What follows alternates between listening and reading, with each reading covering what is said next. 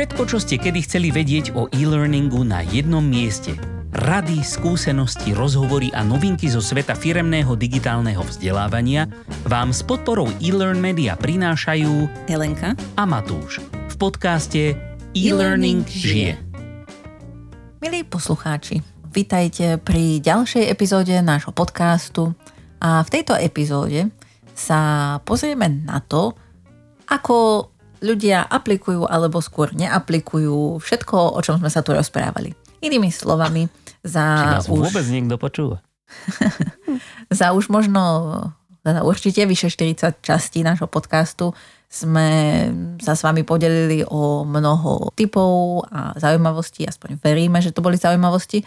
Ale často sa stretávame s tým, že keď sa rozprávame s ľuďmi, ktorí robia vzdelávanie sami vo svojej firme, tak síce by chceli tie veci robiť lepšie, ale potom príde na to, že a, ale nemáme čas na to, aby sme to robili lepšie, alebo nemáme na to budget, alebo však to tí zamestnanci nejako pochopia. Takže dnes sa pozrieme na to, prečo to nie je úplne správny prístup. Teda, aspoň podľa nášho názoru. No tak prečo to nie je podľa nášho názoru správny prístup? Chceš Pretože ja na to mám názor, ale ako vždy nesúhlasím s ním. Tak chceš začať so svojím nesúhlasom, či mám začať ja? Aha, kľudne začni ty, ja potom pridám skôr takú svoju skúsenosť, Dobre. pretože som si tým tiež prešiel. No ako hneď na prvý pohľad viem, že sme troška zaujatí v tomto, vzhľadom na to, že je to naša práca, Čo aby to, si? Aby to vzdelávanie bolo lepšie a aby sa ľudia radšej učili tak ako v škole. Keď každý učiteľ si myslí, že ten jeho predmet je najdôležitejší a potom v tej firme každý si myslí, že zrovna to, čo on robí, je to najdôležitejšie, tak my sme na tom vlastne podobne a myslíme si, že to, čo robíme my, je to najdôležitejšie alebo teda aspoň v rámci možností, že je dôležité, aby sme sa starali o to, aby sa ľudia mohli lepšie učiť. A z toho titulu si myslíme, že teda výhovorky, to tak v úvodzovkách hovorím výhovorky, typu, že naozaj že nemáme na to zdroje, čas a hlavne to, že však sú to len zamestnanci, e, úplne neobstoja. A ono to, ono to aj trocha vychádza z toho, že na jednej strane. Možno, že sa dovonka tá firma prezentuje ako, že je, ja neviem, inovatívna a robí všetko pre svojich klientov. A hlavne ak aj tí zamestnanci vidia, že teda pre klientov to robíme, aby to bolo jednoduché a zrozumiteľné, ak sú aj nejaké aktivity dovonka, ktoré sa majú naučiť tí klienti, tak sa im to snažíme podať tak, aby museli pri tom vyvinúť čo najmenej práce, aby sme im to čo najviac uľahčili. Ale keď príde na zamestnancov, tak si povieme, že ha, však vy to nejako zvládnete tak ako už len z takého hľadiska ten zamestnanec nemá úplne najlepší dojem, by som povedala. A takisto tým, že... Na... len dojem, ale aj výkonnosť. Hej, lebo ak tým musí stráviť viacej času, tak samozrejme mu výkonnosť klesa. A takisto aj jeho radosť z práce, by no, som povedala. hlavne že nie len tá objektívna výkonnosť je to, čo by nás malo zaujímať, lebo strašná spústa firiem samozrejme meria nejaké, nejaké svoje KPIs, ktoré dávajú akože objektívny pohľad na, na výkonnosť toho, ktorého zamestnanca, ale celá tá výkonnosť je podmienená vnútornou motiváciou, o ktorej sme sa už tiež bavili v epizódke, špecificky vyčlenenej na túto tému. Um, človek, ktorý je demotivovaný alebo dokonca existuje taký pojem, že actively disengaged, alebo teda od, aktívne odpojený, tak ten nie len, že moc neprispieje firme, ale dokáže jej dokonca aj veľmi zaujímavo škodiť. No ale ide o to, že ono to je taký ten, e, takéto skoro až e, hnutie, by sa to dalo nazvať vo svete, ktoré teraz trošičku tá korona, povedzme možno amplifikovala, pretože všetci sme sa museli prispôsobovať strašne veľa novým veciam. Hej? To, že zamestnanci zrazu museli byť doma, aspoň tí, ktorí mali možnosť akýmkoľvek spôsobom pracovať z domova. A niektoré firmy to zvládli lepšie, niektoré menej. A e, niektoré sa vyfarbili natoľko, že proste zamestnanci si povedali, tak papalála, pre teba ja pracovať nebudem. Pretože práve v takýchto krizových situáciách často zistíme, že ako tá firma vlastne stojí o tých svojich zamestnancov, ako sa o nich stará, ako, ako sa vôbec chce o nich starať. Pretože to nie je len o tom, čo im objektívne dá tá firma, to znamená povedzme, ja neviem, vyšší plat, alebo ja neviem, krajšie auto, alebo lepší počítač, ale o to, ako sa vyslovene stará o ich potreby, ako sa zaujíma a ako k ním pristupuje. Dennodenne. Ja viem, že teraz to vyzerá trošku, že fušujeme takým tým HR-om pravoverným do remesla, ale čo máme robiť, keď sa nás to týka tiež? Pretože to vzdelávanie k tomu neodmysliteľne patrí. Vzdelávanie je práve jeden z tých, ako povedzme, benefit, ono by to nemalo byť benefit. Vzdelávanie by mal byť úplný základ. Ale u nás je to často brané ako benefit, ale je to jedna z tých vecí, ktorá dokáže dať zamestnancovi najavo, ako si ho ten zamestnávateľ váži, ako, ako mu ide o to, aby sa zlepšoval. Ale k tomu sa ešte dostaneme. V skratke na začiatok by som povedal toľko a toto vychádza aj z mojej osobnej skúsenosti. Nie, nie, nie, že ja som takto žil alebo toto robil, ale videl som to všade okolo seba, hlavne tie veľmi negatívne veci. A sám som s tým bojoval dostatočne, keď som pracoval ešte v takých veľkých korporátnych firmách, že ľudia, ktorí cítia, že zamestnávateľovi na nich záleží a že sa o nich stará, tak tí úplne, že prekvitajú a urobia pre svojho zamestnávateľa aj to, čo nemajú v popise práce a zostanú radi makať dokonca aj po pracovnej dobe. Hej? Tak ako to my máme napríklad v tejto našej firmičke. Ale keď sa ľudia cítia len ako malinkaté kolečko v obrovskom súkolí, kde v podstate neznamenajú nič, sú len položka, ktorá ako keby dokonca niekedy by mala byť vďačná, nadšená už len tým, že, že dostala šancu pracovať pre tak skvelú spoločnosť, častokrát to takto proste akoby dávajú na odiv HR v niektorých firmách, tak e, tým ľuďom sa fakt do práce nechce. A už vôbec od nich netreba čakať nejakú kreativitu napríklad pri riešení problémov.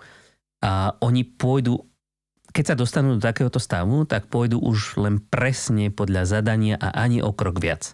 Proste vtedy sa vám úspešne podarí z nich urobiť robota. A to ešte nie je zaručené, že to je robot, ktorý vydrží v tej vašej firme, lebo málo kto znesie takéto akoby skoro až neľudské zaobchádzanie. Nie je to neľudské v tom zmysle, že by ste niekoho týrali, ale skôr v tom zmysle, že akoby nemá možnosť úplne sa rozvíjať tak, ako by chcel a potreboval. A, a teraz e, som sa povedať, že proste niekedy sa takýto tento robot, keď už je toho na neho veľa, ale zároveň akoby ešte nemal príležitosť urobiť nejaký krok ako proti tomu sám, možno sa v tom proste pláca a nemá ho kto podporiť, tak sa do, môže dokonca prepnúť do polohy tzv. actively disengaged zamestnanca, alebo teda aktívne odpojeného. A to je potom človek, ktorý sa vyslovene e, snaží, aby akoby tá firma, ktorú, ktorú tak neznáša niekedy, e, mala čo najmenší osoch z jeho práce. A nielen z jeho práce, ale aj akoby všeobecne zo svojho biznisu. Takže toto, toto sú možno také akoby dôvody, prečo sa nad tým vôbec zamyslieť.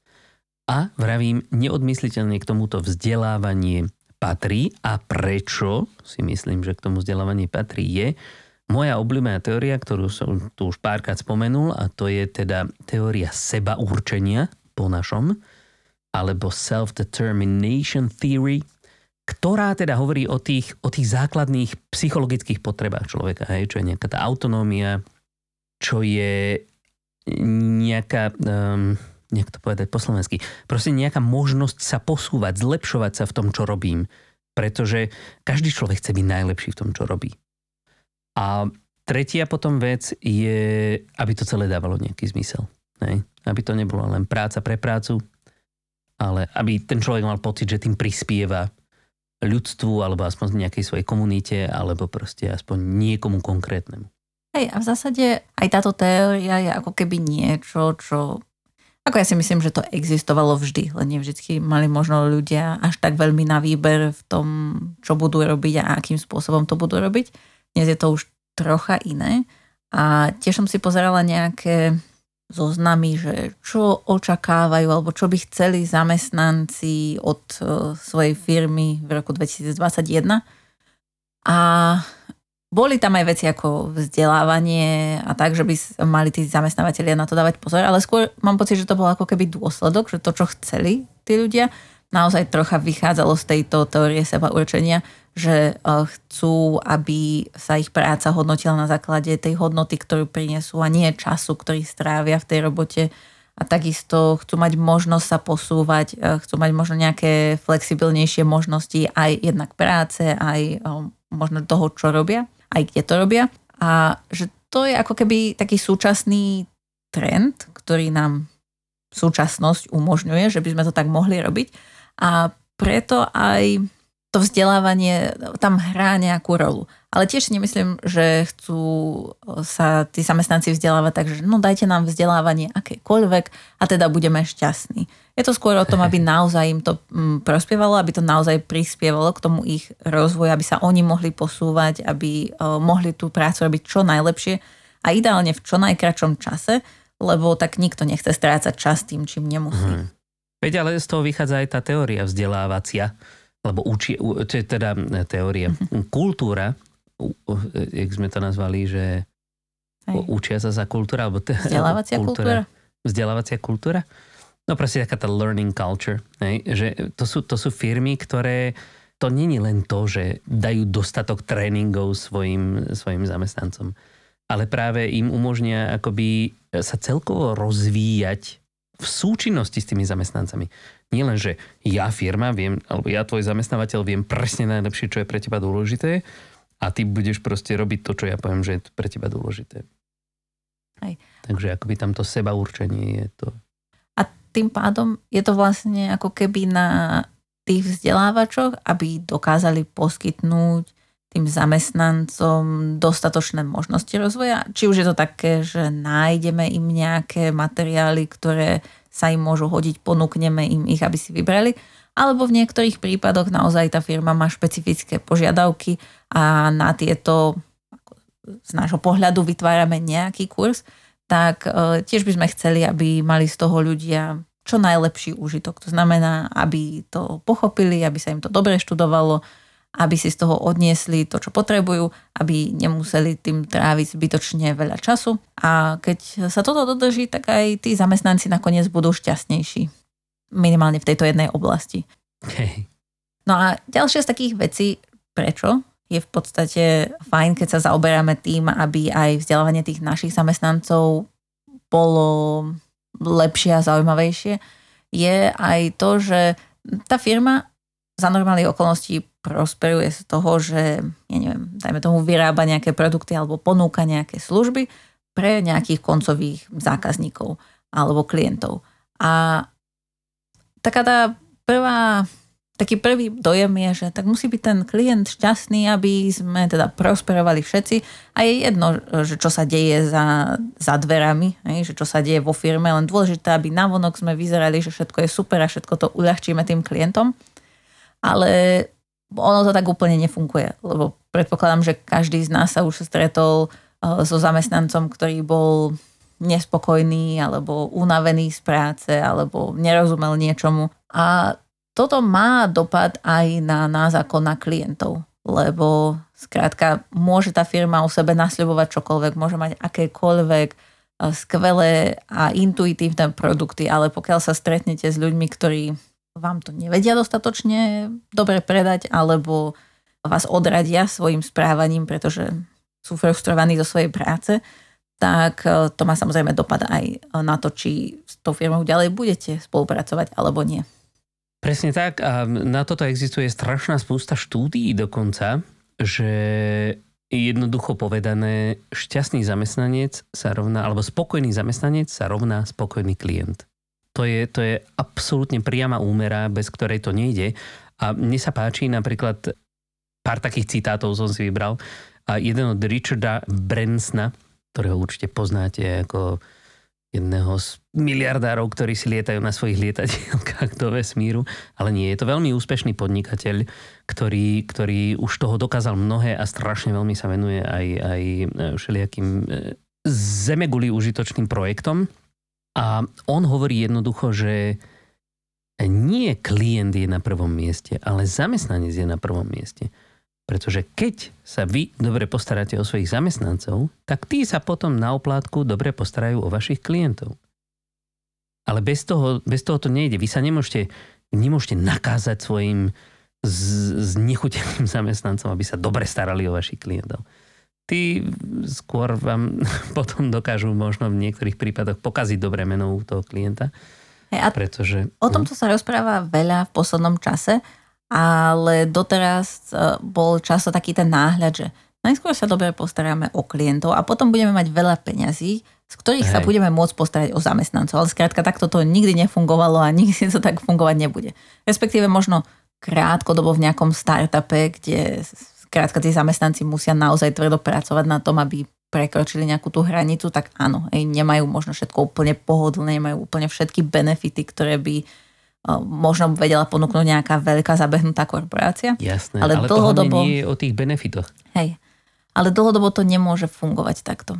Presne, tam, tam ide práve o ten leadership, lebo pretože ten leadership to je, to je presne taký ten vzťah, vzťah zamestnávateľa k zamestnancovi alebo, alebo konkrétneho manažéra ku konkrétnemu zamestnancovi, alebo aj tako všeobecne taký ten vertikálny vzťah v rámci firmy, ktorý by mal byť za prvé skôr horizontálny, ale za druhé by mal byť taký, taký akoby príkladový. Je to, je, je to ako u dobrého rodiča s deťmi. Hej?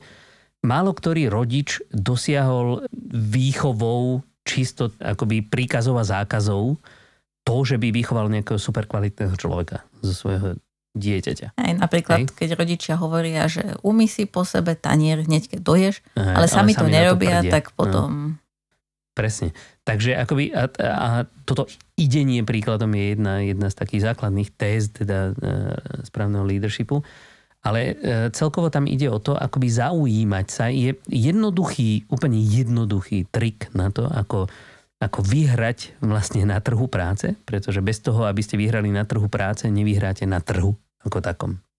Ono to trošku lepšie znie v angličtine, pretože tam je marketplace a workplace, ale ide o to, že na to, ako byť najlepším zamestnávateľom, čo strašná spústa firiem o sebe deklaruje, ale málo ktorá to skutočne je ochotná preto niečo urobiť, tak skúste sa zamyslieť, že či sa správate k svojim zamestnancom rovnako ako svojim zákazníkom.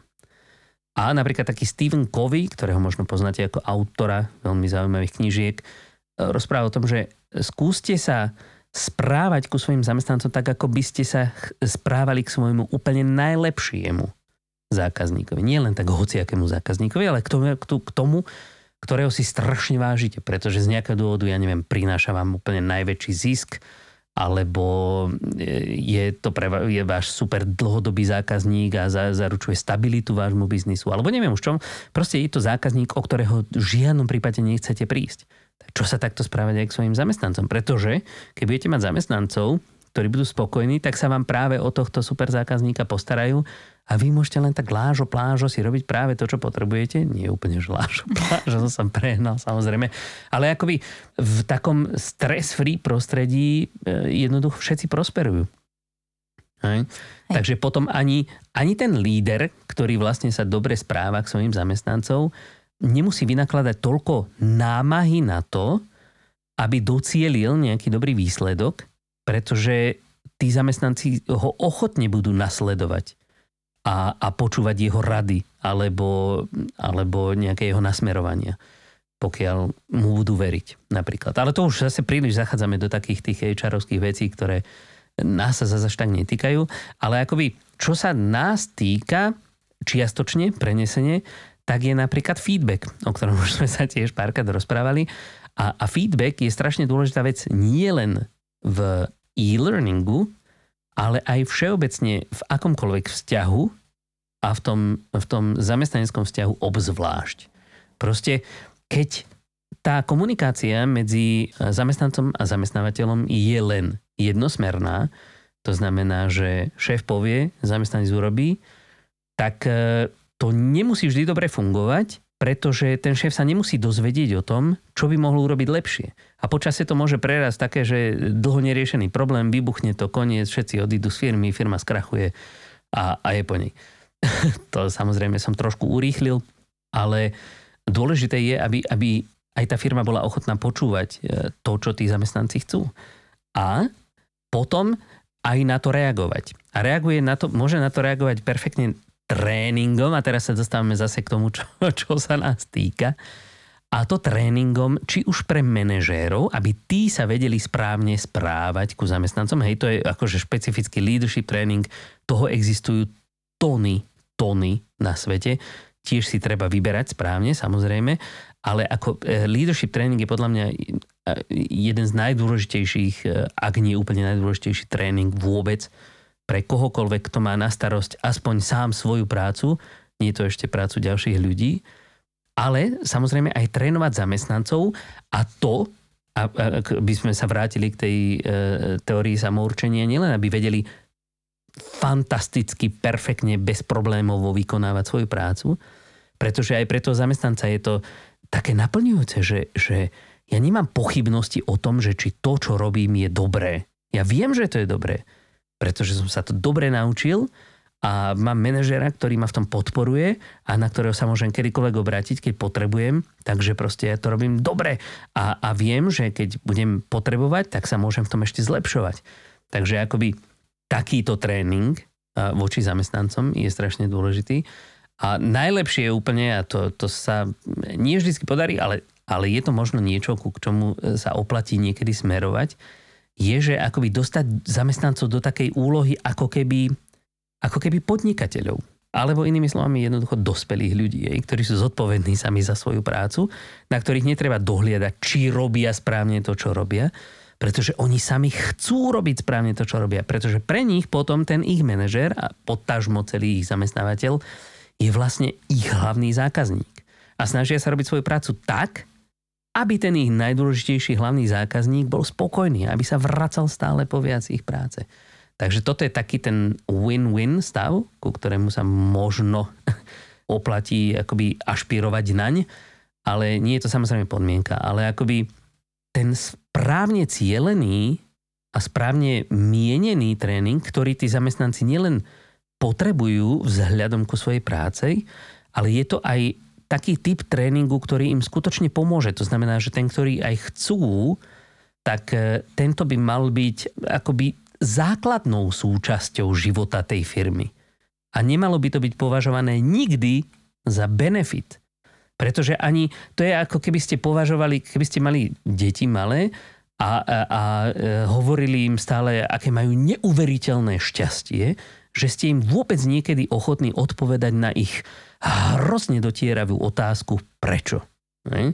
Takže ako, pardon, trošku som sa rozohnil, ale, ale príde mi to tak proste, že firmy akoby sa strašne rady oháňajú tým, jak chcú byť úplne najlepší zamestnávateľ na svete a nič. A neviem čo všetko, ale nakoniec jediné, čo ponúknú tým zamestnancov je, je, je proste e, strávenky a jeden deň dovolenky naviac. Je, ale v podstate uh, takýto pocit toho, že človek môže správne robiť svoju prácu, platí aj v zásade pre vzdelávačov.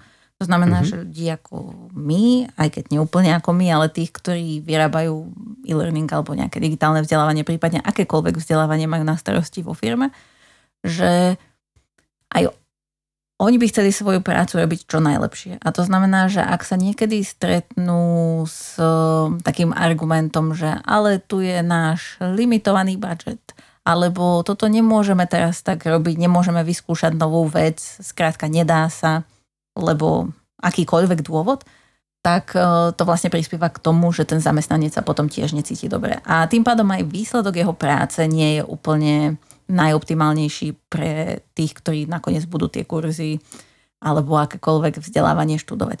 A preto neviem, či nás teraz počúva aj niekto, kto sa s týmto stretáva u seba v práci, tak e, ak áno, tak mňa by celkom zaujímalo, že, že ako to riešite že či sa vám podarilo niekedy posunúť náhľad e, manažmentu na to, aby ste mohli vyskúšať novú vec, či vám prípadne dali viacej času ako obyčajne, lebo obyčajne je to, že zajtra to potrebujeme. A či sa vám to nejakým takýmto spôsobom podarilo e, posunúť, alebo že či máte u seba tak zavedenú kultúru vzdelávania a takú tú kultúru toho, že firma chce, aby ste robili veci čo najlepšie, že, že naozaj môžete skúšať nové veci. Tak ak máte nejakú e, vlastnú skúsenosť z tejto oblasti, alebo prípadne, ak sme vás inšpirovali, že skúsite si vydobiť troška svojho takéhoto, troška takej voľnosti, aby ste mohli možno vyskúšať niektoré veci, ktoré, o ktorých sme rozprávali aj v minulých častiach podcastu, alebo čokoľvek, o čom sme ešte nerozprávali a môže to byť dobré, tak eh, no, o tom by sme radi počuli. A môžete sa o to s nami podeliť na našej LinkedInovej stránke e-learning žije. Presne tak. A tým pádom by som aj povedala, že to je možno aj všetko, čo sme chceli povedať. Že skôr sme na jednej strane sa možno chceli posťažovať, že nemôžeme vždy všetko robiť tak dobre, ako by sme chceli a asi nie sme v tom úplne sami. A na druhej strane sme ale chceli vyjadriť aj nádej, že sa to aj možno bude dať a pomenovať aj nejaké výhody, prečo má zmysel naozaj to vzdelávanie robiť lepšie a naozaj sa snažiť o to, aby sme nezostali len pri nejakých tých obyčajných verziách, pretože sú to len zamestnanci, veď oni to nejak prežijú, veď sú za to platení. Takže veríme, že z tohto vyplynie aj nejaké zaujímavé a zmysluplné vzdelávanie pre vašich zamestnancov a všetci vrátane nás budú šťastní. Presne.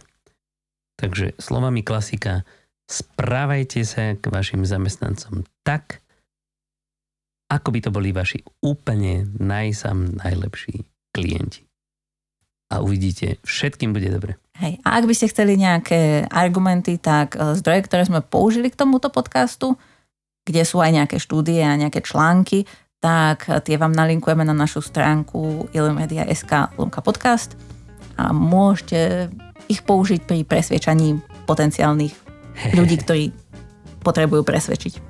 Ak by ste potrebovali backup, niekoho, kto bude stať za vami, tak sa nám ozvite radi vás podporíme. Presne tak. A my sa vlastne už teraz tešíme na stretnutie s vami opäť o týždeň pri ďalšej epizódke nášho podcastu e-learning žije. Do tej doby sa majte krásne. Majte sa.